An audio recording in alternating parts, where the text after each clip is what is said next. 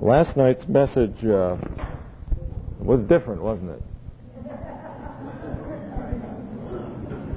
Well, it's good to take a break because now we're getting back to serious stuff, somber stuff. And uh, so I have some things written on the board, and I'll put that up in a few minutes, too. Uh, incidentally, at 2 o'clock, uh, we've been uh, holding our theological parties at 4 o'clock, and so it'll be at 2 o'clock. But uh, I'll just come in here at 2 o'clock, and uh, we can have it on anything. Anybody that wants, that isn't interested in baseball or tennis or scuba diving or anything else, this is my sports activity at 2 o'clock. So if you want to talk about the Bible, anything about the Bible, I love it. Uh, come on in, and I'll be here at 2 o'clock, and we can just talk about it. First come, first serve, whatever you want. Let's begin with a word of prayer. Father, again, we thank you for your day, this another day to serve you. And we rejoice in Christ who is our Savior. And Lord, though the subject matter is a heavy subject matter, and at times can be depressing, we ask, Lord, that we would rejoice. In the world we shall have sorrow and tribulation, but we must be of good cheer because you have overcome the world. And so, Lord, make that the focus of our study, that Christ would be central, so that we would rejoice amidst all that goes around us. We pray this for Jesus' sake. Amen. Turn to your Bibles to Luke chapter 13 first, then we'll get into the subject matter. Luke chapter 13. This text comes to mind when I think about the homosexual issue, the gay issue, the AIDS issue. Luke 13, first verse, 1 through 5. Now there were some present at that very season who told him of the Galileans whose blood Pilate had mingled with their sacrifices. And he answered and said to them, Think ye that these Galileans were sinners above all the Galileans because they have suffered these things? I tell you, no. But except you repent, you shall all in like manner perish. Or those eighteen upon whom the tower in Siloam fell and killed them, Think ye that they were offenders above all the men that dwell in Jerusalem? I tell you, no. But except you, per- you repent, you shall all likewise perish. Now, I put that, uh, an excerpt of that on my church bulletin board outside. Uh, and I was addressing the homosexual community the straight community, crooked community, all the other communities that we have in San Francisco, that except we repent, we shall likewise perish. We may not perish with that kind of a disease that the homosexual communities experience, but with something else. Maybe just be with natural causes at that, but except we repent, we're no better off. We'll perish too. Let me read something again. This is something I put together a few years ago I was invited to speak before a congressional subcommittee hearing on gay rights. Uh, this was the first proposed legislation to expand the uh, Civil Rights Act to include homosexuality, actually sexual orientation. And so this was the first uh, subcommittee hearing on that. Uh, it was held in San Francisco back in October of 1980. I was the only one invited to rebut it, and there were eight others that were invited to support the new legislation. Now, when you speak before sub, uh, congressional committees or subcommittees, uh, you don't volunteer. I mean, you don't just go sign up and say, yes, I'd like to do something like that. You have to be invited and all this other stuff. A whole lot of negotiations involved, who they want. The whole thing's programmed. The whole thing is, is prepared ahead of time uh, so that they want to hear certain testimony and so forth. Anything can be put in the congressional record. So that's good. So you, you can put anything, telephone, books, numbers, anything in the congressional record. It doesn't mean a whole lot either, just because it's in the congressional record. but we happen to fit a lot of things in the congressional record uh, about what the gospel has to say as well. And this is a, an excerpt of that. This is a collection of things. Um, we were also fighting against the, A-right, uh, the gay rights bill in Sacramento, so we put together a pamphlet of stuff, which this is, and we distributed it to the assemblymen as well. And I have tons of them left at home. I should have brought some down. But this is how it opened up. Once upon a time, there was an old, vain emperor who was approached by some clever philosophers. They suggested to the emperor that they could weave a magical cloak that could discern who was wise and who was foolish. Although the cloak would be expensive, for, for what it could do, it would be worthwhile. Because of the magical makeup of the thread, only the wise and sophisticated could see it. The emperor ordered the weaving to be done only to realize that he himself was foolish and unsophisticated for, because he didn't see anything as they fitted him with his new cloak. Not wishing to be embarrassed, though, and reveal his stupidity, he expressed his delight in such a wonderful garment. On the day of the royal procession, the whole town came out to praise the emperor for his new and glorious garment. Everyone joined in admiring the magical cloak, lest they be branded fools and unsophisticated themselves. Then a little boy, in his childishness, cried out, The emperor has no clothes on. The little boy had told the truth and revealed his foolishness. The emperor and the crowd were exposed by the unsophisticated remark of the little boy. We would love to have a magical garment or magical glasses that we could put on to discover the wise from the foolish. There is no such magical apparatus. The Bible plainly says homosexuality is immoral. And I'm here to say that the gay rights movement has no clothes on. To be sophisticated and avoid political suicide, you must bow, kowtow to the latest shibboleth of discrimination. The word itself has become the shibboleth of political wisdom and expediency. The cry of discrimination is like the emperor's magic garment. Those who see it are wise, and those who don't are foolish. Those that kowtow to it get elected, and those that don't fade away. The gay rights movement has no clothes on it. It's a hoax perpetrated to protect the special interests of a single group of people who have chosen an immoral lifestyle. San Francisco is known by the homosexual community all over as the gay capital of the world. So it's interesting that such proposed federal legislation should be discussed here in the city. Uh, we have a gay rights ordinance in San Francisco, signed into law in 1978. In the preface of the gay rights ordinance, it states, quote, the Board of Supervisors finds, further, that such discrimination against homosexuality and other things, such discrimination poses a substantial threat to the health, safety, and general welfare of this community. Such discrimination foments strife and unrest. It deprives the city and county of the fullest utilization of its capacities for the development and advancement of the city. End quote peculiar that a city like San Francisco, with its reputation for free and tolerant attitudes, which, uh, with a homosexual population estimated at about 150,000, that such an ordinance is really needed. The phrase that has puzzled me the most is this one, that such discrimination poses a substantial threat to the health, safety, and general welfare of this community. Well, after studying the ordinances, and I went to the city supervisor, studied the ordinance, and you could look at the testimony, it's all a public record found no documentation included that, that was uh, decried of discrimination.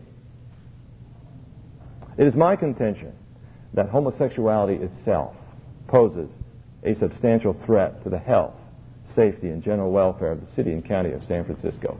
Now, I said that back in 1980. The first case of AIDS was recognized as such in 1981 that homosexuality itself poses a substantial threat to the health, safety, and general welfare of the city. let me uh, give you some statistics. Uh, I have some written down, and I'll amplify those things. So we'll deal with those statistics. First of all, books. I have not found very many books that deal with the AIDS situation medically and its application socially and all those other things This is a Christian fella, a Gene Antonio, the AIDS cover-up. Perhaps you've heard about it. It's filled with lots of information. Uh, it's a good one to read. You can have your disagreements with it, for sure. Uh, all his documentation is public record stuff. It's not secret stuff that hasn't been brought out. He's got his footnoted in the back, so if you want to check it out, this is. Uh, it was written in 1985, published 86, and this is the 87 update. And I haven't watched TV now for four days, which means I haven't watched the news for four days. There is a constant updating on the AIDS research and whatever else is going on, constantly. So what I could say uh, can be updated every day, something different. But basically, the information in here is quite accurate and somewhat detailed. I don't think he's being hysterical in that, but some people may think he's being uh, hysterical, whipping up the crowd needlessly. But you read that and evaluate it for yourself. I've called the San Francisco AIDS Foundation in the city, and as far as they know, they have no other literature to give you. The only thing you get information on AIDS is the newspaper or TV programs. Uh, John, you had a question? Uh, that book, I've done a little reading about it. It is very difficult to find. Books in print, know, the four volume set that, that bookstores have, uh, does not list it. And the, the author of that has called books in print and has written them letters, and consistently, uh, somehow the data or the, the, the, entry falls through the cracks. It's very difficult to find this book. Um, and, you know, some people have used that as an example of some sort of conspiracy. It is available through the Conservative Book Club, and I think in some Christian bookstores like uh, John will have Bookstore, uh, but it is a difficult book to find. If you go to your bookstore and they say, we never heard of it, uh, it's not in books in print, therefore it doesn't exist. And this is the kind of stuff that's happening.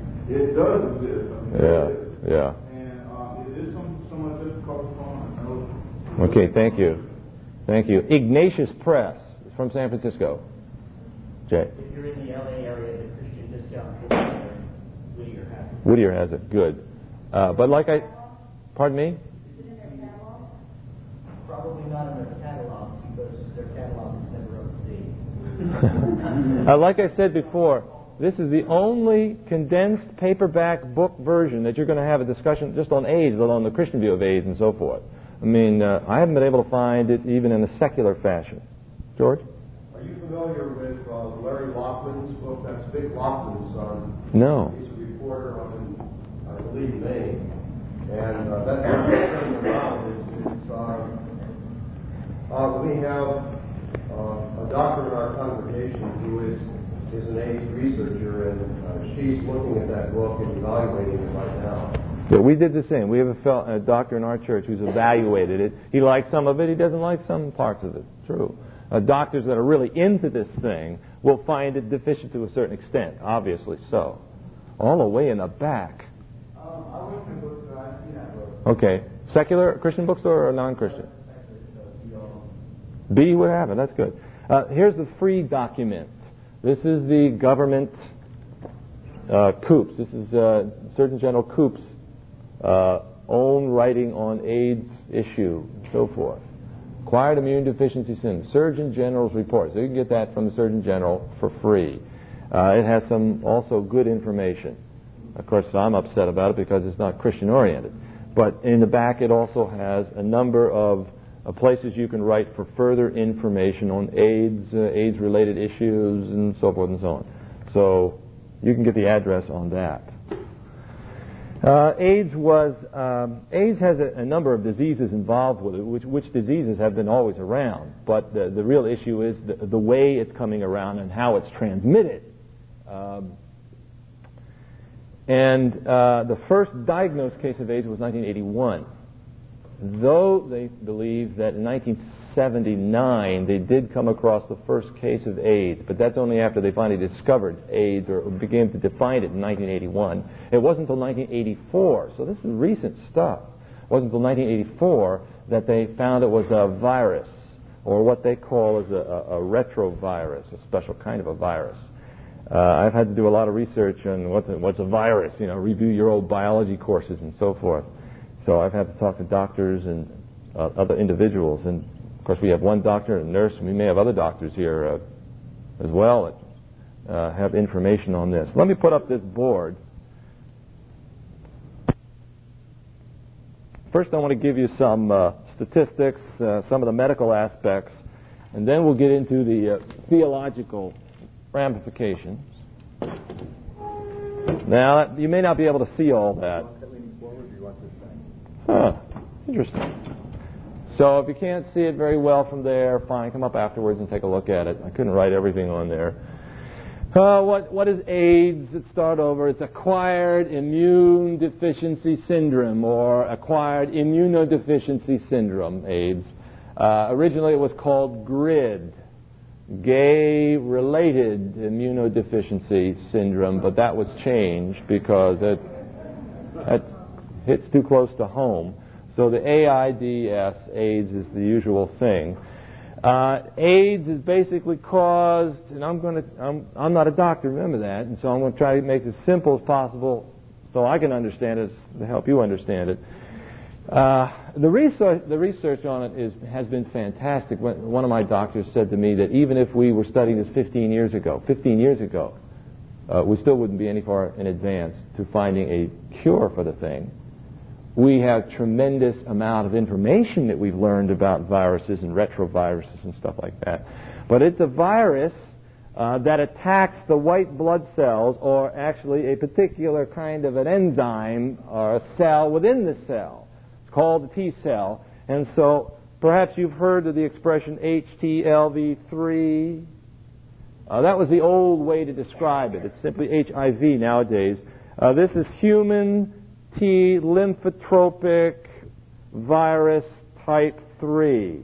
They've also come, with, come up with the HTL V4. And this particular virus is mutating, so they've given it a 4 and possibly a 5. Different viruses or mutations of this virus are going around. So that's why trying to track the virus, let alone find a cure for it or even a, a, a vaccine for the thing, is really a challenge for the medical community. Uh, nowadays, most doctors call it HIV, a human immunovirus, immunodeficiency virus. So HIV is more the, the proper term.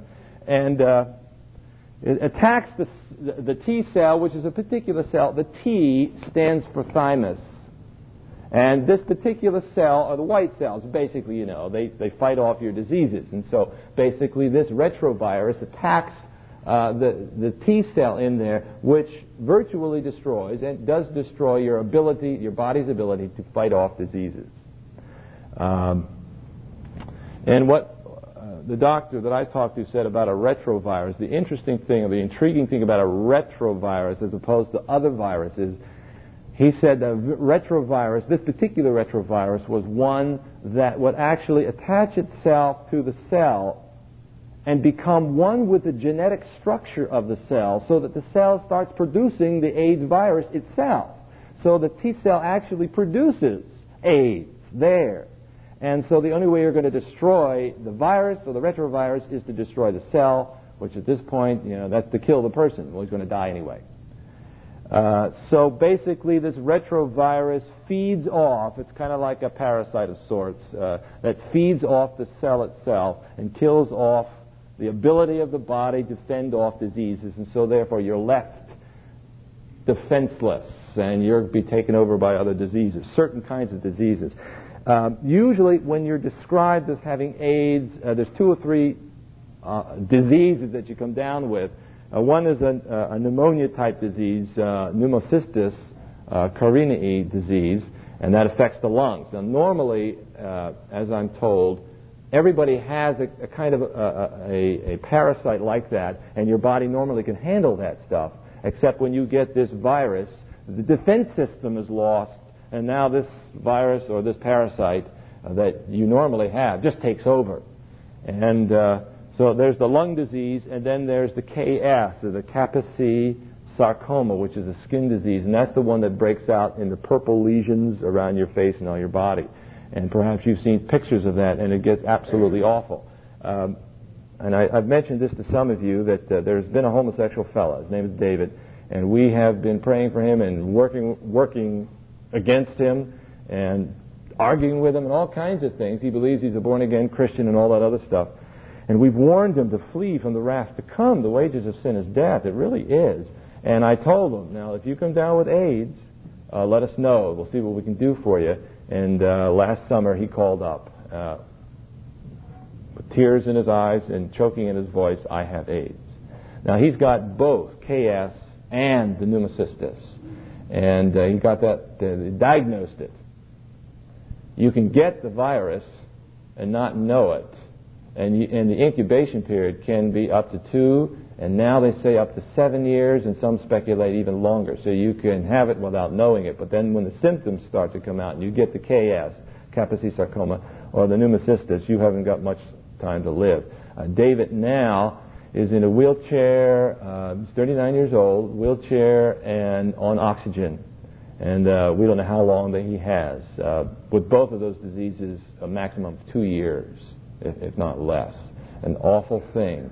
Uh, we get in San Francisco a regular monthly death count. So it, it's about 60 people, between 60 and 70 a month that die of AIDS and uh, a little over 100 that come down with the diagnosis of the virus uh, that test positive. Now, you can test positive for the virus and not be sick at all. Uh, and you can li- live a normal life.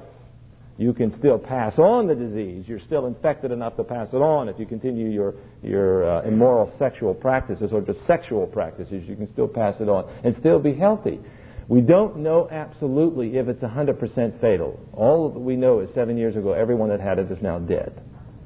Now, whether everyone will die of it who has the virus, that we don't know. Um, okay, number one, number two, we've dealt with. There's three basic stages to the AIDS thing. There's the initial infection that simply you're a carrier and it's all throughout your system. They found the virus not only in uh, sperm and blood fluid, but spinal fluid, tears, saliva, and so forth. Uh, how it's transmitted, we'll get to that in a few minutes. So uh, the first stage is basically car- carrier stage. The only way you know you have it is to be tested. If you don't want to be tested, then you just don't know. And there's a lot of people that just don't want to know. Because when you have it, it's a death sentence, and that's it. So if you have it, there's nothing you can do about it. There's no cure to the thing. So why worry about it? Uh, number two, the second stage is called ARC. That's not the Association for Reformed Churches. That's that's AIDS-related complex, ARC, AIDS-related complex. AIDS-related complex you start to come down with symptoms like swollen glands, fatigue, nausea, tiredness, headaches, and so forth. You haven't fully come down with the disease. Uh, now, again, these are three different stages of the disease, which are like the first trimester, the second trimester, the third trimester of your pregnancy, you know, and you don't know the difference. You know, it just blends into one and the other. But they've come up with this uh, artificial distinction for the time being. And then there's finally the full-blown stage, and the full-blown stage is uh, described by the Center of Disease Control in Atlanta as when you finally come down with the, the basic uh, either Kaposi sarcoma or pneumocystis or uh, a couple of other diseases. That's when you're called an AIDS, when you have the disease of AIDS. Uh, you have the, the virus with AIDS here, with the ARC, but this is where they uh, have been calculating and taking the statistics down when it's full-blown status. And that's where they start counting how many years you're going to live with the KS or the pneumus or something related to that. Uh, there's another category called dementia. Dementia has to do with the disease in the brain. Uh, they have not, at this point, included the dementia, the statistics on dementia. And so when they uh, read off the t- statistics on who has AIDS, it doesn't include necessarily those with ARC, those with carriers, uh, and those with dementia. Okay? At first, it was originally thought that the AIDS virus, you didn't die of AIDS. Just like uh, diabetes, you don't die of diabetes, you die of all the complications involved with it. And so originally thought the same about the AIDS. You didn't die of AIDS, you died of all the complications. But now they, they realize that you can die of AIDS without getting the pneumocystis and Kaposi sarcoma and the other opportunistic diseases. And what they've discovered is that the, the, the virus can attack the brain itself and then uh, course, start to cause all kinds of problems with the brain. Uh, not just loss of memory, but loss of bodily functions and everything else. And then, of course, it, uh, it always leads to death. Uh, now, I'm not going to be able to answer all your questions. I'm glad you're, you're raising your hands, so uh, that's fine. Get, or we would get, are the people that have it or dying of it based on, on the stage three? Yeah, uh, up to this point. This could change. This could change, but the Center of Disease Control in Atlanta describes AIDS patients, people with AIDS. Uh, they don't include necessarily those with ARC and those with dementia. Well, uh, there's a there's an overlap of the disease, so they do make the things. Now, now, word from the doctor. Say that of everybody tested randomly are not infected with the AIDS virus. Say that again. One fourth of one percent of all people who are tested randomly are now infected with the AIDS virus. Thank you. And, and, and, and. Right. To test positive, or let me phrase it this way to come back with a seropositive test, a positive test of AIDS, doesn't mean you have AIDS. There are false positives too. So then you have to take another test. And if you get infected, if you today you got infected with AIDS, and tomorrow, the next day uh, with the virus, and the next day you went to get tested, uh, it normally would be zero anyway, negative. You have to wait about three to six months before it starts to show up on the test. Now they are uh, developing a more accurate test to pick up whether you have the virus uh, within a shorter period of time. But uh, up until recently, uh, it would only show up between three to six months. So if you're going to be tested, you would also have to be retested every three to six months. And that wouldn't necessarily guarantee it because then you may get a false negative as well as a false positive, and that means more testing involved over and over again. So that's one big reason why the Surgeon General would be opposed to, to universal random testing. He wants selective testing. In San Francisco, they don't want any testing whatsoever uh, because uh, of the, uh, the negative false positives, or the false positives, and the negatives, and all this other kind of stuff, and all the anxiety that would create, and so forth. Um, Two percent are false positives and five percent are false negatives. That's, that's, that's reasonable about that number. It's not that high, so it's very accurate test now. Yeah, and if you get a false, if you get a positive, they say take another test to, to guarantee it. Take at least two or three tests. That's because it takes three to six months to develop the immunity to the disease. Yeah. So that you have antibodies. That's the same immunity, that you develop antibodies to the disease. It takes that long to develop. And those antibodies to show up, yeah. They, uh, they are using a test drug called AZT to combat the disease. Um, of course, uh, the only, at this point, the only way you can treat AIDS disease is if you have the pneumonia part, they treat the pneumonia. If you have the, uh, the cancer part, they treat the cancer part, but they can't treat the virus as such. But they have come up with the experimental drug AZT. And I don't, what, I don't know what AZT uh, uh, acronym stands for, but uh, it's been approved by the uh, FDA uh, a little bit faster than most drugs. Most drugs take a long time finally before they're approved. But this one, they just went ahead a lot faster, and so that's somewhat that makes it somewhat controversial. Uh, but also AZT, as a drug itself, is very expensive. It costs about ten thousand dollars a year per patient for AZT. Now that is not hospitalization, doctors, blood transfusions, and all these other things that uh, that you also need for the AZT. And uh, in San Francisco, with uh, the San Francisco General Hospital, of course, is one of the most uh, populated areas with the AIDS and AIDS research and all the other stuff. There's only about uh, 40 or 50 of the AIDS patients who are actually taking the AZT. And the AZT is only for a certain kind of the opportunistic diseases, not for all the opportunistic diseases. As a matter of fact, primarily for those with the pneumonia. So if you have the pneumonia, or if you have the Kaposi sarcoma, won't, they won't pl- apply it to that respect. But if with pneumonia, they will use it if you want it. They can't force it on you. Uh, you've got to realize how much it's going to cost, and also the uh, what do you call it?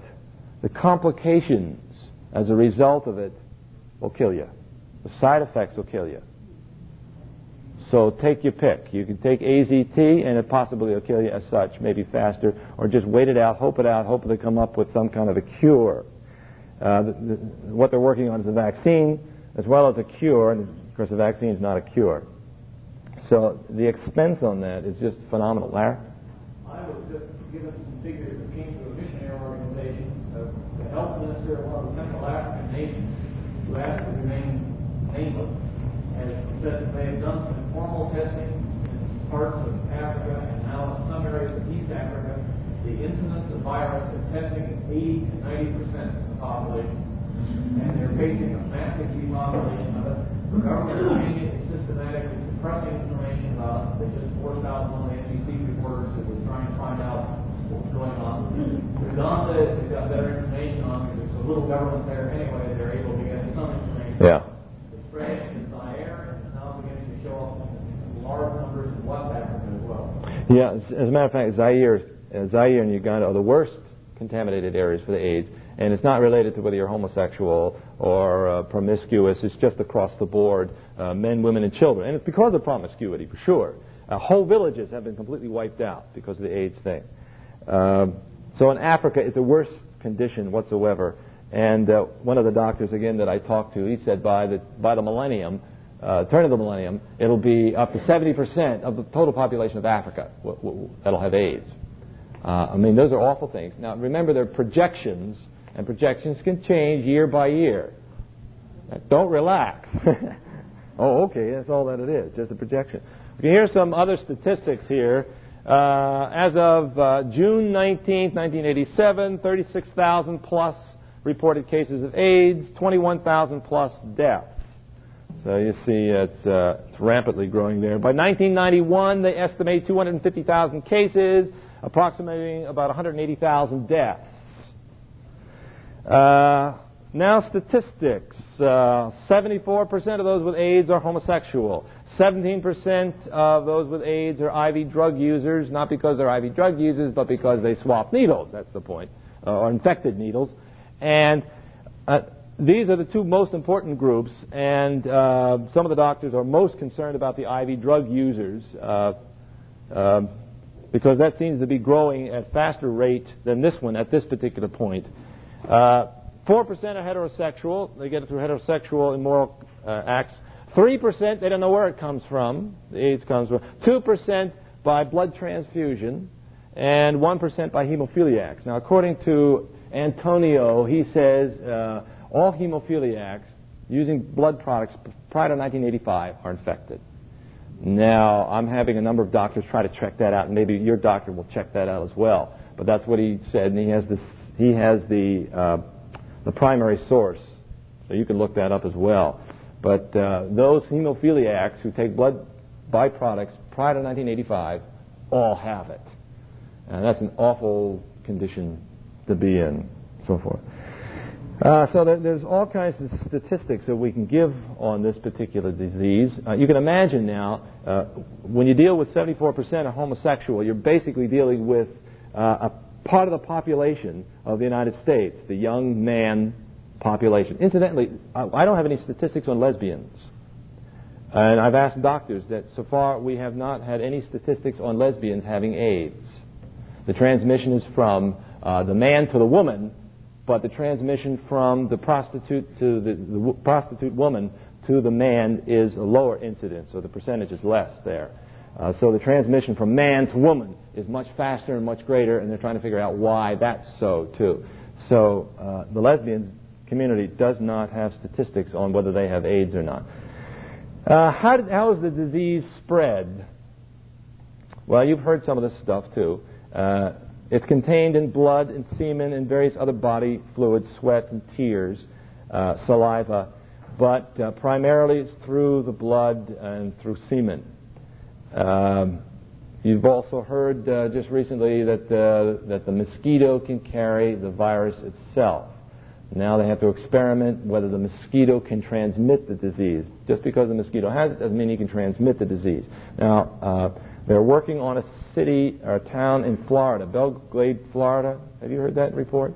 Belle Glade, Florida, which has a high, the highest incident of AIDS in a city, uh, but also has a very uh, high mosquito infestation too. So they don't know the ratio between mosquitoes, whether mosquitoes actually transmit it, or whether it's just a high incidence of homosexuality and drug abuse and drug use and Belle Glade, Florida. So they're starting experiments like that. So in the next six months, we'll know whether there is such a transmission.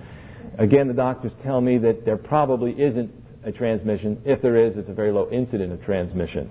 Uh, simply because in the African studies, where you have uh, everybody with malaria, everybody's got malaria, you haven't got everybody with AIDS.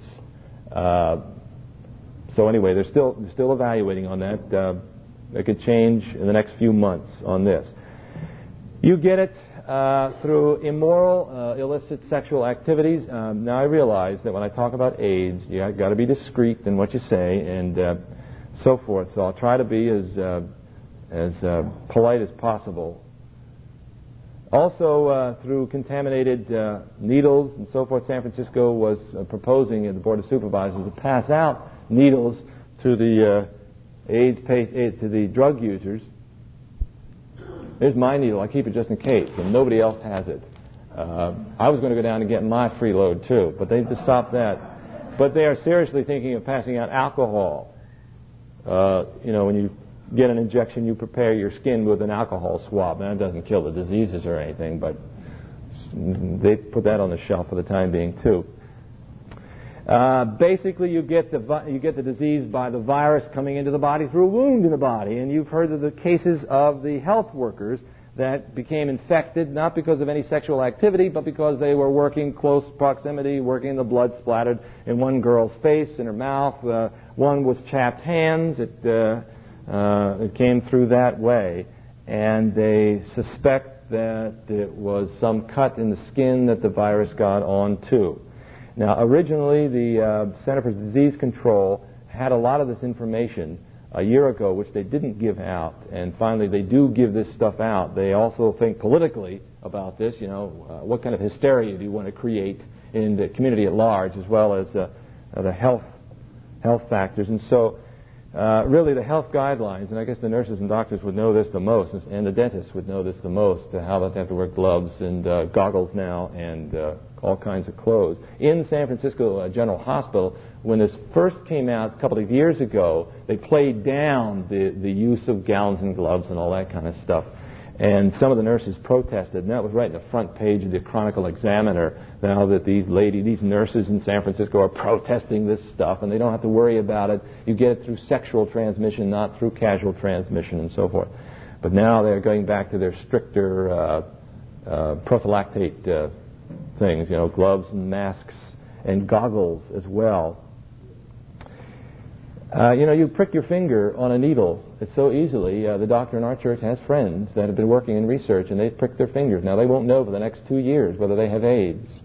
And they're just uh, in suspension. Uh, you may think it's stupid. Uh, how do they prick their needles? What are they, blind, deaf, and dumb? I've pricked myself on my needle uh, stupidly, but you can do it, and you can get the virus if it's a contaminated needle with contaminated blood or fluid, fluid and so forth. So therefore, they don't, they don't have any evidence on the transmission of the disease through saliva, uh, although it's found in saliva, or through tears or, or sweat or so forth, though the virus is found there. They don't think it's transmitted that way. Uh, but they're hedging when they say that, and I think rightly so, because they're constantly evaluating that whole thing. Well, let's see.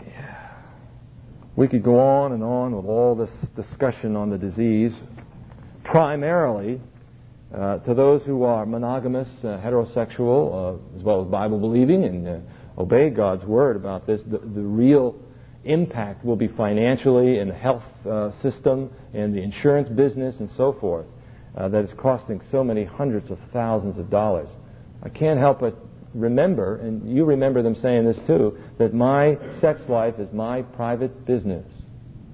It's none of your business. Well, it's sure, it's sure our business now. And we may not be infected with the virus as such, but it's still our responsibility. We've got to pay for it. Our taxes are going to be paying for that. And San Francisco, of course, is one of the highest uh, paying for this disease, doing the most they can to fight the disease. Uh, I want to get into uh, fighting the disease and so forth later on was our Christian responsibility. Here is a uh, magazine. It's called San Francisco Magazine. This is our San Francisco Magazine. And uh, just uh, March 87. And it's the new gay and lesbian leadership. And these were the radicals back in the early 70s. The gay movement started in 1969 New York City. And the gay movement in San Francisco started in 1973. So they have the, the neo-gay movement, or the neo-homosexual movement that started in the late 60s, early 70s. That's when the homosexuals started to come out of the closet and do their civil rights stuff. Um, it's interesting. We moved to San Francisco in 1973 too. You know, maybe there's a ministry that we have, and I've often thought of that. The Lord called us there. Uh, there is, it's interesting also that in San Francisco there is a, a, split in the gay community. There's the old fags and the new gays. Now, when I use the term faggot, that's a pejorative term, but the old, uh, many of the old-time homosexuals don't mind being called faggots. So, uh, to the old-timers, uh, that's that's a badge of uh, courage for them. But usually, the term faggot doesn't re- apply to that. It's usually a pejorative term. You know what a faggot was? was a stick you threw in the fire, you see. And so many of them uh, like to be called faggots because it reminds them or reminds you of what you Christians did. And burning them at the stake and all this other kind of stuff. So it's kind of a, they want to throw that back on uh, the straights or the fundamentalists or whoever.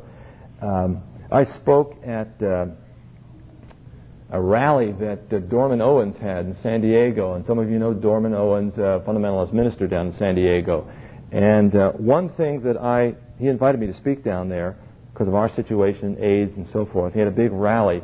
And one thing I stipulated when I was talking to him on the phone, I said, I want it to be clear that if we're going to be Christian and have a Christian witness to the homosexual community, the gay community, whatever you want to call it, uh, I object to using pejorative terms, queer, fag, faggot, and so forth. Uh, those terms. I said, I won't put up with that. I won't tolerate that anymore. And so I will tell your people that. Don't use those words around me. I don't see how we could demonstrate the love of Christ if you're going to go around using those pejorative terms. And, and realize also that because we live in the city and it, we're inundated with this stuff, years ago, we, uh, you know, looking at a homosexual or mimicking a homosexual uh, was kind of a funny thing to do. It's, for us, it's not funny anymore. We don't laugh. These fellows are dying uh, not just from uh, their disease, but uh, eternal death is, is really the most, the awful thing about it. And the blindness of the gospel. Uh, there's a group of evangelicals concerned called Evangelicals Concerned, which are a group, a nationwide group of proclaiming evangelical Bible believers from Bible schools and so forth that are homosexual, and they are Ralph Blair is the is the head of that organization out of New York. And uh, they're putting out all kinds of literature in San Francisco to persuade the gay community that you can be a born again, Bible believing Christian and still be homosexual. And uh, that is, to me, far more deceptive and just an awful condition to be in. So, uh, in order to demonstrate and show the love of Christ, uh, you just can't go around. You used to be able to make jokes about that kind of stuff, but uh, not anymore. It's not a joking joking matter. This particular magazine has the, the latest up-to-date information on gay power in San Francisco. Some of you saw the uh, CBS documentary I showed, and that's, uh, that's eight years old, seven to eight years old. And here's the same people in that documentary, some of them still alive here. Well, these people are still alive, obviously. And uh, the latest information on their, what they're trying to do politically, socially, and so forth. They're part of the establishment in San Francisco and it's a nice, slick magazine that makes it all acceptable. Well, what's the Bible have to say about all this? Now, this also gets controversial. What the Bible has to say. What does the Bible have to say? Is AIDS a judgment of God? That's usually the first question that's asked.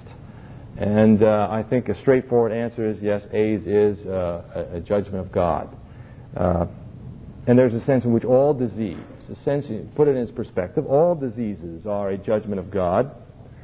Some diseases are a more immediate judgment of God and seems such, more directly a judgment of God. Uh, not all that have AIDS are being judged by God because of having the disease. You know, a lot of people have the disease, but are, it's not their fault. Uh, infants have them, and usually uh, well, that was a statistic I wanted to give you, too, about uh, Well, new, you can get uh, AIDS uh, from your mother. Newborn infants can get it either while in the womb or on the, on the birth canal and so forth. And they suspect women with AIDS, which is a low percentage, either through uh, IV drugs or something else, uh, the baby has a 50-50 chance of developing AIDS. And of course, uh, who wants a, a, baby with AIDS? And so that's the other dilemma. What do you do with the baby with AIDS? Because many of the mothers just give up the child. The child's going to die anyway. It's going to be hospitalized. It's going to cost thousands of dollars. So again, you're looking at thousands of dollars. You can't get the disease, they tell us, by casual contact, handshaking, uh, kissing, normal kissing. Uh, usually keep it off the mouth kissing, hugging, simple body contact with no body fluid exchange. That's uh, the latest information. Yeah. Well, again, uh, Go ahead, Doc. You're the pediatrician. Go ahead. Say it to uh, Doctor. I think not. That test for the antibody. Yeah, and that takes three to six months. Yeah. If you're talking about an adoption situation. You can test the mother. If the mother's positive, it's a 50-50 chance that the baby will have it. That's how you. That's the only way you can do it on the. Yeah. Yeah, you can't be forced. Well, of course, again, most mothers who get this are drug addicts. So the question is you have to find out what is the background of the mother that the child is getting. If she's a drug addict, then you're at a greater risk than if she's not a drug addict. Non-drug addict females are less likely to get occasionally prostitutes, that's correct. Don?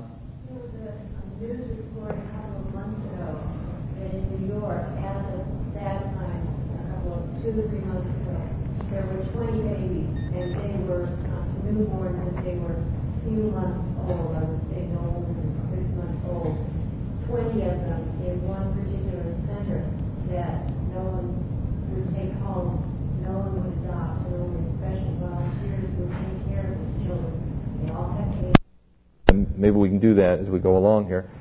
Uh, again, as we said, I believe AIDS is uh, sent by God as a judgment. Uh, disease as such because of the sin of the race, we usually say. Uh, all diseases are God's judgment. But as we say, uh, if you commit those particular sex acts, you don't have to be homosexual as such, but if you commit those particular sex acts where you have the, the, the chance of getting the AIDS, you will reap the judgment of God. It is a judgment of God in a very serious way. Uh, I believe homosexuality is a judgment of God. Maybe, maybe there could be no disease from homosexuality. It is itself a judgment of God. Uh, and it's bad enough as, as it is. How, how was uh, um, Sodom and Gomorrah? How was Sodom and Gomorrah destroyed? Well, Ezekiel chapter 16. Take a look at Ezekiel chapter 16. Now, I know you know the answer, but I want to play with you for a few minutes, okay? It is now angel's advocate time. You can be the devil's advocate. I'll be the angel's advocate. Uh, Ezekiel 16:48, and this is Ezekiel uh, indicting Jerusalem on their sins and analogizing their sinfulness with their sister, spiritually corrupt sister. Ezekiel 16:48. As I live, says the Lord Jehovah, Sodom thy sister hath not done she nor her daughters, as thou hast done, thou and thy daughters. Behold, this was the iniquity of thy sister Sodom pride, fullness of bread, prosperous ease was in her and in her daughters. Neither did she strengthen the hand of the poor and the needy. See, there's nothing about homosexuality there. So Sodom wasn't destroyed because of homosexuality, it was because of pride, and arrogance. Now that's the straight community, and those are the fundamentalists. Now that's the message I get. Not from the text, but that's the message we get in San Francisco. It's because of your pride and arrogance and all this other stuff. But the text does go on to say in verse 50, They were haughty and committed abomination before me, therefore I took them away as I saw good. So the word abomination is used, and of course the word abomination is used in reference to those sexually prohibited diseases in Leviticus chapter 18 and chapter 20. Turn to the, the uh, Genesis 19 passage. No, it doesn't specifically say homosexuality. That's true. But it was all part of the judgment. It wasn't left out. It wasn't as though God said, we'll destroy him for pride, but not for arrogance. Uh, we'll destroy him for uh, adultery, but not fornication. It doesn't work that way. Now, Genesis chapter 19 is the destruction of Jerusalem and so forth. But let me give you a text. Jump down to verse 5. These are the men of Sodom who go to the home of Lot, who is now uh, entertaining these angels. Okay, that's the, the storyline. And the men of Sodom, they come and they're knocking on the door and all this, young and old, all the people from every quarter of the city. Verse 5, And they called unto Lot and said unto him, Where are the men that came in to see this, to thee this night? Bring them out unto us, that we may know them. And Lot went out unto them and uh, shut the door after him and said such and such and so forth. Don't do this wicked thing. Now, again, let me play the, the advocate with you. It doesn't say homosexuality. Now, in our, our four o'clock parties, we're talking about literal interpretation versus non-literal interpretation. You interpret this text literally, it doesn't have anything about say about homosexuality. Well, what does the verse mean then? What does it mean then? Where are the men that came to thee? Bring them out that we may know them. What do you mean that we may know them? Well, some of the arguments that I've gotten was that uh, they wanted to either be acquainted with them. I mean, people are serious. I have constant dialogues and discussions with these people, uh, and it's very interesting. And they're dead serious about this. Uh, now, here's one a little more sophisticated. Maybe this will convince you that it's not talking about homosexuality. The word know there, yada, know there, is the Hebrew word is the normal word for know. I know that See? And out of the out of the 400 incidents, cases of the use of the word yada, know in this sense, you would use know. See, I know my brother and my sister and all this kind of stuff. So on the basis of the use of the word as such, it doesn't refer to any sexuality. It takes a perverted mind to see that. Well, okay. But the word yada, this word know, is used ten times in reference to marital relationships. Joseph didn't know Mary, or when that he knew her, and Adam knew Eve, and this is the normal word for know, and it wasn't shaking hands, I can tell you that. And he knew them, so there is this implication of sexuality involved with the word, with the normal English uh, Hebrew word for know. And the context helps you understand that. Uh, I got another subtle argument. Nine out of the ten, that means not including this one, nine out of the ten cases are all heterosexual relationships. Okay? That means if this is the only homosexual relationship mentioned, or the homosexual use of the expression know, then you haven't got any other cases in Scripture to back you up. So, Scripture interpreting Scripture would mean that nine of these ten cases refer to heterosexual relationships, you see. Now, are these guys asking for heterosexual relationships? No, don't be ridiculous. Therefore, it can't be sexual relationships that's being talked about here. Perversion of some sort, maybe, getting acquainted with them, something, inhospitality or something. But you can't, you can't bring homosexuality out of the word know. And some people get convinced of that. You'd be surprised how many Presbyterians and some Christians, many Christians, we got a seminary just north of us, San Francisco Theological Seminary, that are convinced of a lot of this nonsense. Now, word studies can uh, be bafflegab to you too. You can get convinced with all that word study stuff. But then I thought to myself this: you know, how does the Bible, how does Moses describe homosexuality? Uh, what is the language used? As a matter of fact, in the Scriptures, in the Old Testament, there's no single one word. There's no one word used to describe homosexuality. So it's not a vocabulary word that you can go to. Uh-huh, there's the word in Hebrew, homosexuality. It, it, either is or isn't used in Genesis. Well, it's never used as a singular word in the Old Testament. Uh, a variety of words is used. Now, anybody tell me what the text is, how the, the expression, uh, uh, a prohibition on homosexuality is? You shall not lie with a man as with a woman. Right. Now, obviously, that's not a single word. That's a whole phrase of words. But notice what it says. Leviticus chapter 18 and chapter 20. You shall not lie with a man as a woman. In other words, you shall not have heterosexual relationships with someone of the same sex. That's really what it's asking for. Homosexuality is described as that you can't have heterosexual relationships with someone of the same sex. That's homosexuality. It is heterosexual relationships with someone of the same sex. Now, are they asking for heterosexual relationship? Of course they are. It's called homosexuality. So if you want to play the word game that says that 9 out of 10 cases it was heterosexual relationship, make them all 10 cases heterosexuality. These guys are asking for heterosexual relationships with men of the same sex. That's what's forbidden in Scripture. And that's how it's described in Leviticus 18. So don't get hung up with the word. Now, another thing, one more thing along these lines, and I know you know a lot of this already, but let me, let me fill in some of this. Um, turn to Leviticus 18.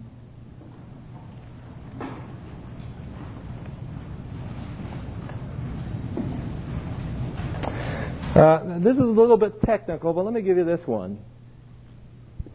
I haven't found it in any commentaries, but I dug it up somehow. No, I didn't invent it, so don't worry. Uh, Leviticus 18. Leviticus 18.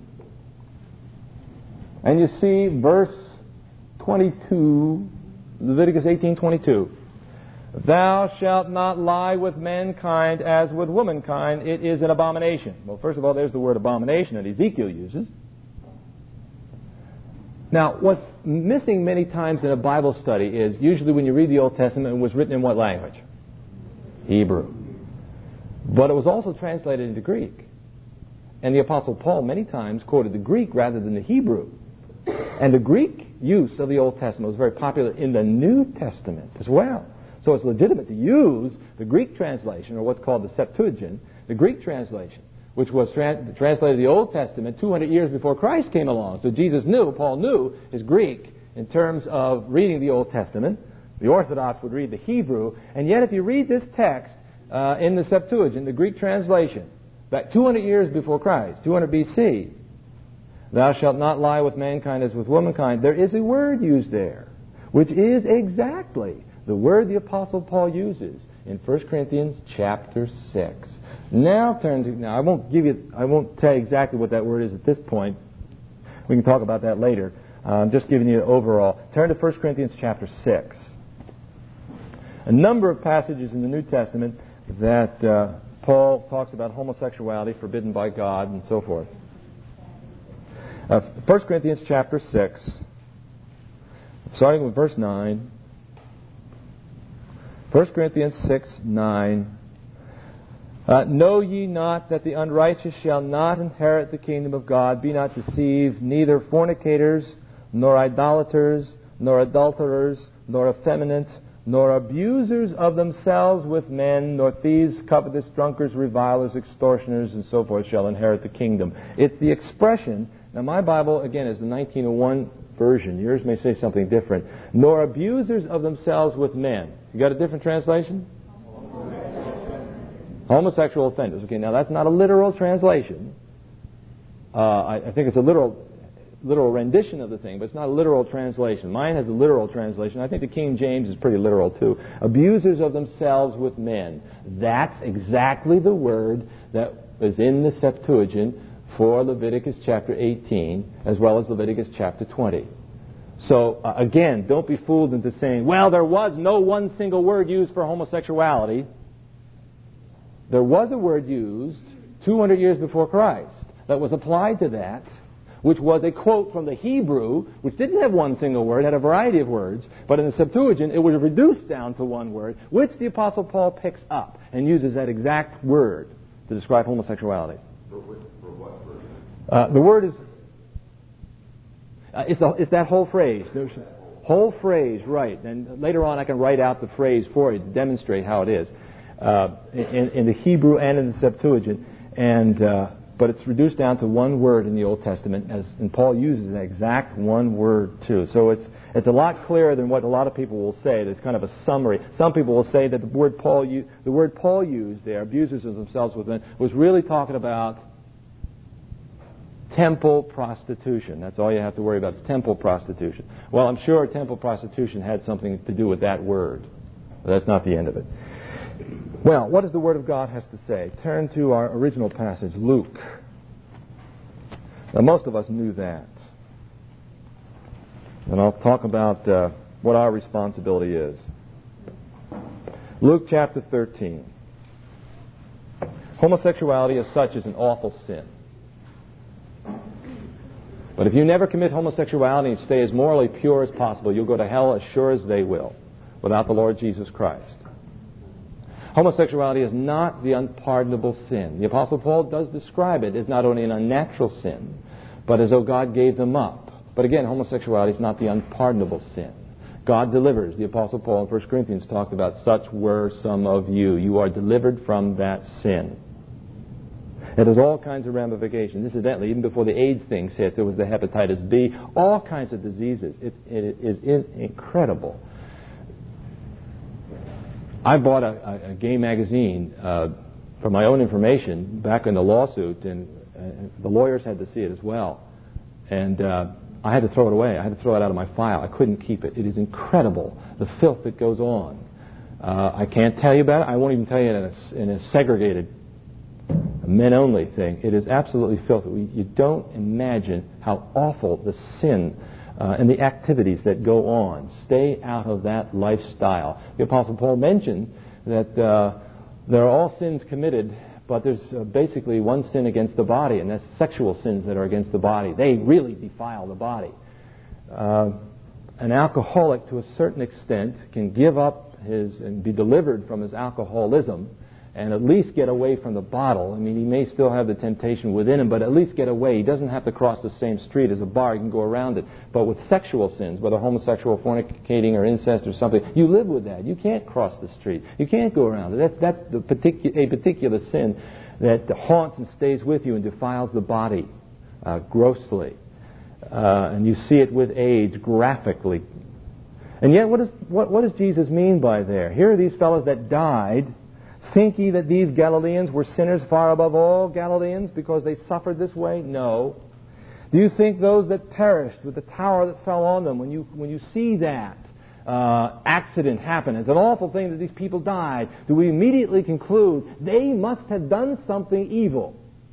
Well, for sure there's a sense in which uh, maybe they did do something evil. Maybe they didn't do anything necessarily any more evil than anyone else but it's still God's judgment on them. I think the thrust of the passage here is you don't know when you're going to meet your Maker. You better be prepared at any time.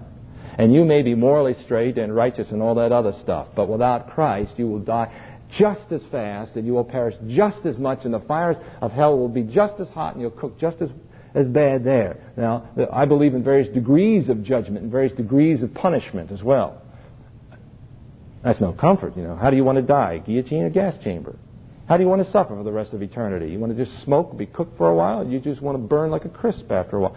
I mean, there's no comfort in that notion at all. But still, even though there's degrees of punishment that God may have, it's still death and destruction. Flee from the wrath to come. That's the message that we have to give. Now, I know I'm talking about AIDS, and there are a host of other diseases that are not people's direct faults. I mean, people come down with cancers.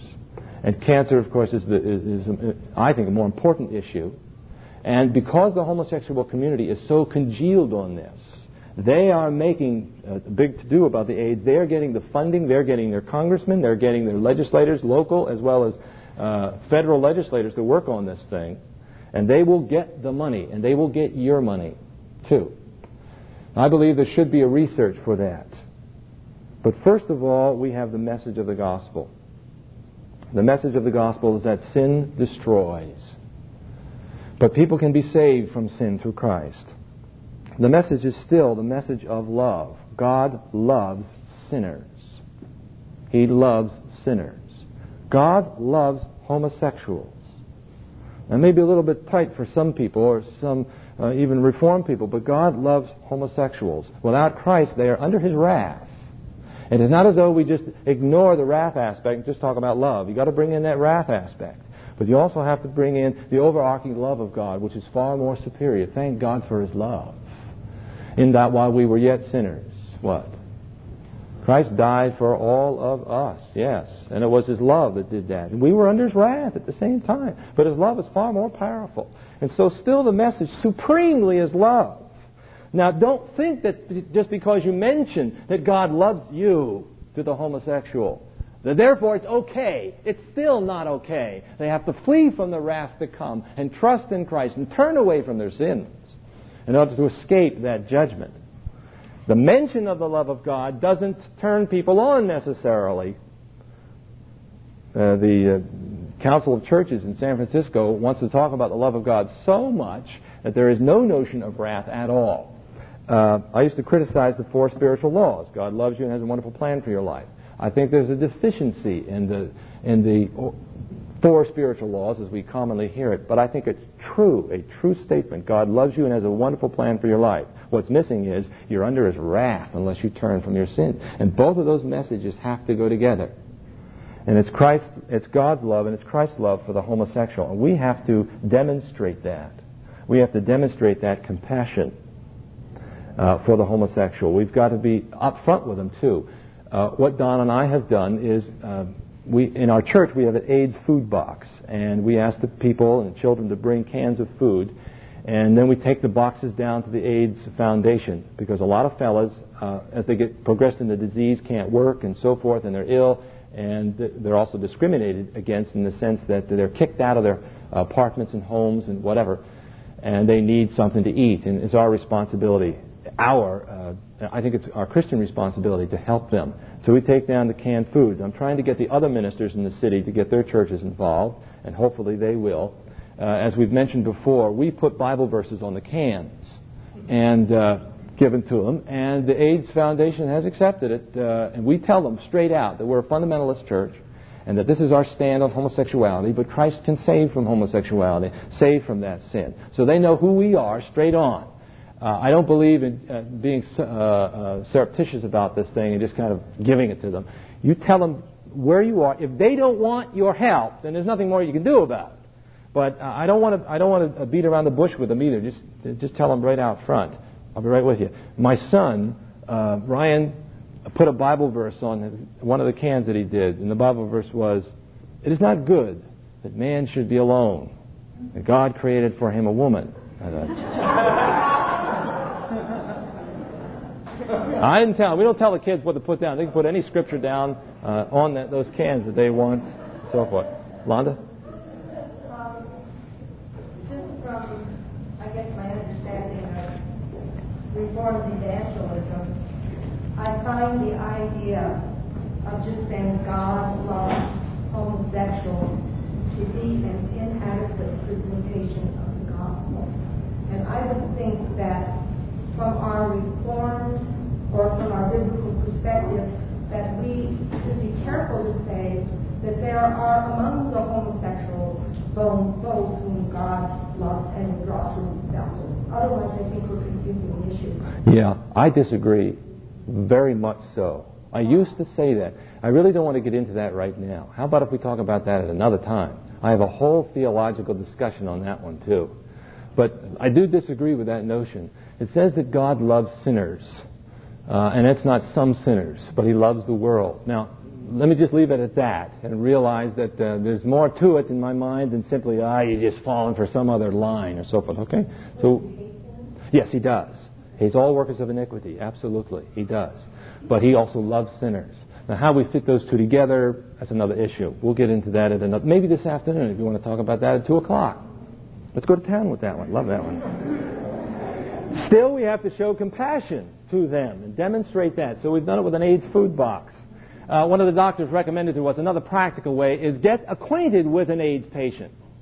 Now that's real practical, but that's extremely difficult, especially if you're upfront about who you are. You're a fundamentalist. This is what you believe. Uh-uh. I don't think I'm going to get involved. Again, when I say AIDS patients, I'm not talking about a hemophiliac. Uh, for sure, help them out. Those people that are innocent, help those people out. But I'm talking about the homosexual who's brought the disease on himself. Granted, he's brought it on himself. But still, we have to show that compassion of Christ. We also live the holy life, and holiness still must be stressed. He must turn from his sins. And some of those with AIDS have turned from their sins. But some of them with AIDS and are dying of it haven't turned, and they're still infecting the population. They should be incarcerated. Uh, I think Congressman Dannemeyer, he's from Southern California. Where is he from? Oregon uh, Garden Grove, Orange County then. Uh, I think Dannemeyer is the best. I think he's the sanest of them all. Uh, I've listened to Dannemeyer as much as I can, and he was on this big Nightline, Ted Koppel's thing on the nationwide issue of uh, AIDS a few weeks ago, and I taped about three hours of it, and it was only Dannemeyer that put the, I think, put the message on the line. We've got to stop promis- promiscuity and get back to uh, God's law and so forth. So I would, far as I'm concerned, I would support uh, efforts, and I think he comes across very well. He doesn't come, come across mean and nasty and so forth. So I've really appreciated what uh, uh, Dannemeyer said. I don't know whether he's a, is he Christian? You know, he might as well be, at least by what he said. He's always been pro-life and, and so forth. Uh, but on, on this AIDS issue and the legal ramifications, uh, that's what's more difficult. Is what, are the, what, what should we do politically and legally? Uh, that's a huge uh, argumentation. But I think Dannemeyer has a hold on the right answer. Another idea that's been thought of is that we should start a Christian hospice. Now, I know there are hospitals uh, that take care of the AIDS patients, but a hospice, you're familiar with a hospice? A hospice is that kind of an agency, kind of a quasi-hospital that takes care of the dying. Now, uh, Love in Action, you familiar with Love in Action?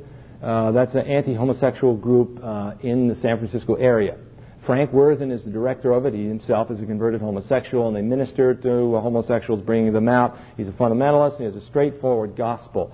They looked into the idea of having a hospice too, and they decided no, they wouldn't go that route because it, it, it, again is an awful state. If you take on the hospice notion with AIDS patients, especially, you're dealing with men who may have dementia, which means that they won't necessarily uh, themselves have the uh, pneumocystis and the other diseases, but their minds go and their minds come and all this kind of stuff back and forth. And as soon as they get over their latest mental bout, they're back on the streets again. And then, you, and then they come back when they get infected again or, or get some kind of a symptom or disease. And basically all you're doing is just cleaning up the bed constantly. So a hospice thing is something I think Christians ought to take on. Maybe not all Christians can do that. Maybe not, exactly, maybe not all Christians can go before a congressional subcommittee. Granted, don't get in, you know, don't get a guilt trip about the fact that you can't do that. Uh, there is something that we can do with the AIDS issue. There's a host of other issues. Realize, I know that. There's a host of other issues which you've got to pick on. And you can't take AIDS and you can't take everything. So you should be selective. Your church should be selective. You as an individual can be selective in those things. But this is just dealing with the AIDS thing. And, and lastly, let me finish this up. We should advocate safe sex. Safe sex means no sex outside of God's commandment. That's really what safe sex is. It's, to me, it's absolutely ludicrous. And we get this constantly on TV and radio. Practice the condom. No, there's no statistics on the uh, protection of the use of condom in AIDS, the virus. Now, we do know that people use condoms for uh, um, pregnancy, uh, to avoid pregnancies. They get pregnant anyway. Uh, the, uh, the male sperm is a giant compared to the retrovirus of AIDS. It could get possibly get through the membrane of the, con- uh, the condom and so forth. So we don't know the statistics on it. I think it's foolish to go around talking about at least safe sex. At least if you're going to have it. If you're going to smoke, smoke a safe cigarette, right? Don't be stupid. You stop smoking. The same with safe sex. There's no sex outside of God's uh, ordered way, monogamous, and only in Christ will it be profitable. I mean, enjoyable. You can laugh about it in Christ. Teach your children about safe sex. And, uh, with that, I, I, I, teach your children about AIDS. Teach your children about sexuality, of course. Now, you would think among a Christian group, uh, Christians just do that. Christians don't do that automatically either. Getting saved doesn't mean all of a sudden you uh, parents are able to teach their children about sex. Uh, it, doesn't happen. You have to learn about that. That's why I think pastors, sessions, and other healthcare workers ought to learn how to teach Christians, how to teach the children about say, sex and safe sex. And realize that this so-called ruse of safe sex is not safe sex at all. We, we have to teach our teenagers. Donna has a, uh, one of her secretary friends in there uh, who has teenage, uh, who has teenage children. And this lady's scared to death. She's scared to death of her children, her teenagers, getting AIDS. Well, why? Well, she never taught about God's standard of sexuality. And she's scared to death what the kid will pick up and bring home. What will your daughter do when she comes home and introduces you to the fellow? Who was a Christian, a wonderful Christian. He came out of the gay lifestyle. What do you do? You counsel with your daughter, you may have AIDS. Don't marry. Take a test. You're going to tell your daughter that? You just got engaged. Take, your, take a test. So what if it comes out seronegative? Doesn't mean a whole lot. If it comes out seropositive, maybe it means something more. You have to take a test another three to six months.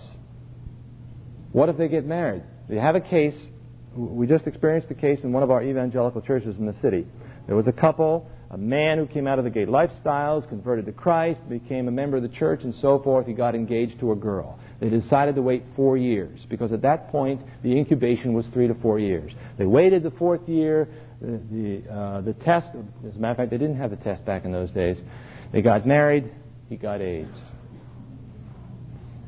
He died within a year. He had dementia as well as the other uh, opportunistic diseases and died within a year. Uh, thank God they had no children. What do you do when they've gotten married? What do you counsel your daughter on? You find out that he has AIDS. Do you counsel no children? Hold off? Or what? I'll leave that up to you to decide those things. Uh, but interesting to discuss. Uh, a lot more that can be said. But if you have a gift and an interest in this area of dealing with homosexuality, dealing with AIDS patients, and so forth, I would encourage you to look into it and do something about it. Get involved. Your pastor can't do everything. You know, usually it's called upon the pastor. Pastor, would you go here? Would you carry this sign? Would you do this? Would you do that? And he can't do all that. Uh, maybe you'll have to carry the ball for the pastor, and you'll be his channel. You'll be his instrument so that he knows he can go to you and say, aha, what's the information on AIDS? What's the information on stomach cancer? What's the information on strokes? What's the information on heart attacks? Uh, many other things going on. So that you become a conduit for the pastor and the session and help them out. And we've got to preach the gospel more than ever. We need that gospel more than ever. Are there any figures available on how many nurses are quitting the profession? That I don't know. Because they're not allowed to. Yeah, that I don't know. Yeah, you, you're technically not supposed to tell whether the person has AIDS. Yeah, because that's confidential and all this other stuff. If I were a nurse, I'd sure quit. Well, uh, there are some people that went. There, let me phrase it this way: there are some people that did go to the stake because a Bible was found in their possessions, and they would just soon die rather than give up their Bible. And I think, to a certain extent, some Christian nurses in that risky business may take the choice of yes, for Christ's sake, I will stay there, and if I die, I die. I don't think everyone has to do that. That's true. But I think if you do take that choice, recognize there could be the danger of death for you involved. And you take that on as Christ would have you do it. Uh, let's have a word of prayer right now. Father, again, we thank you that deliverance comes in Christ. That the psalmist, when he said, The plague will not come nigh you, was not because of our morality, not because of our being good and decent, but was because we have hidden under the shadow of the Almighty. And that is the Lord Jesus Christ. And we are hid in Him in heavenly places. And that righteousness is practically beneficial.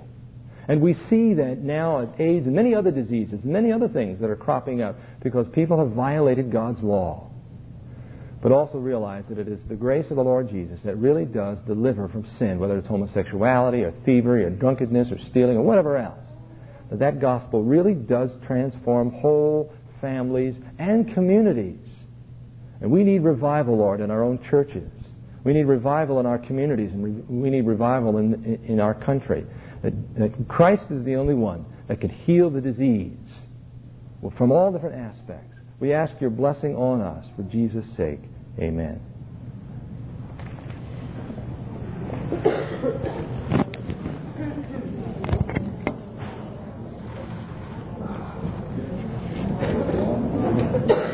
I sense that uh, there might be several.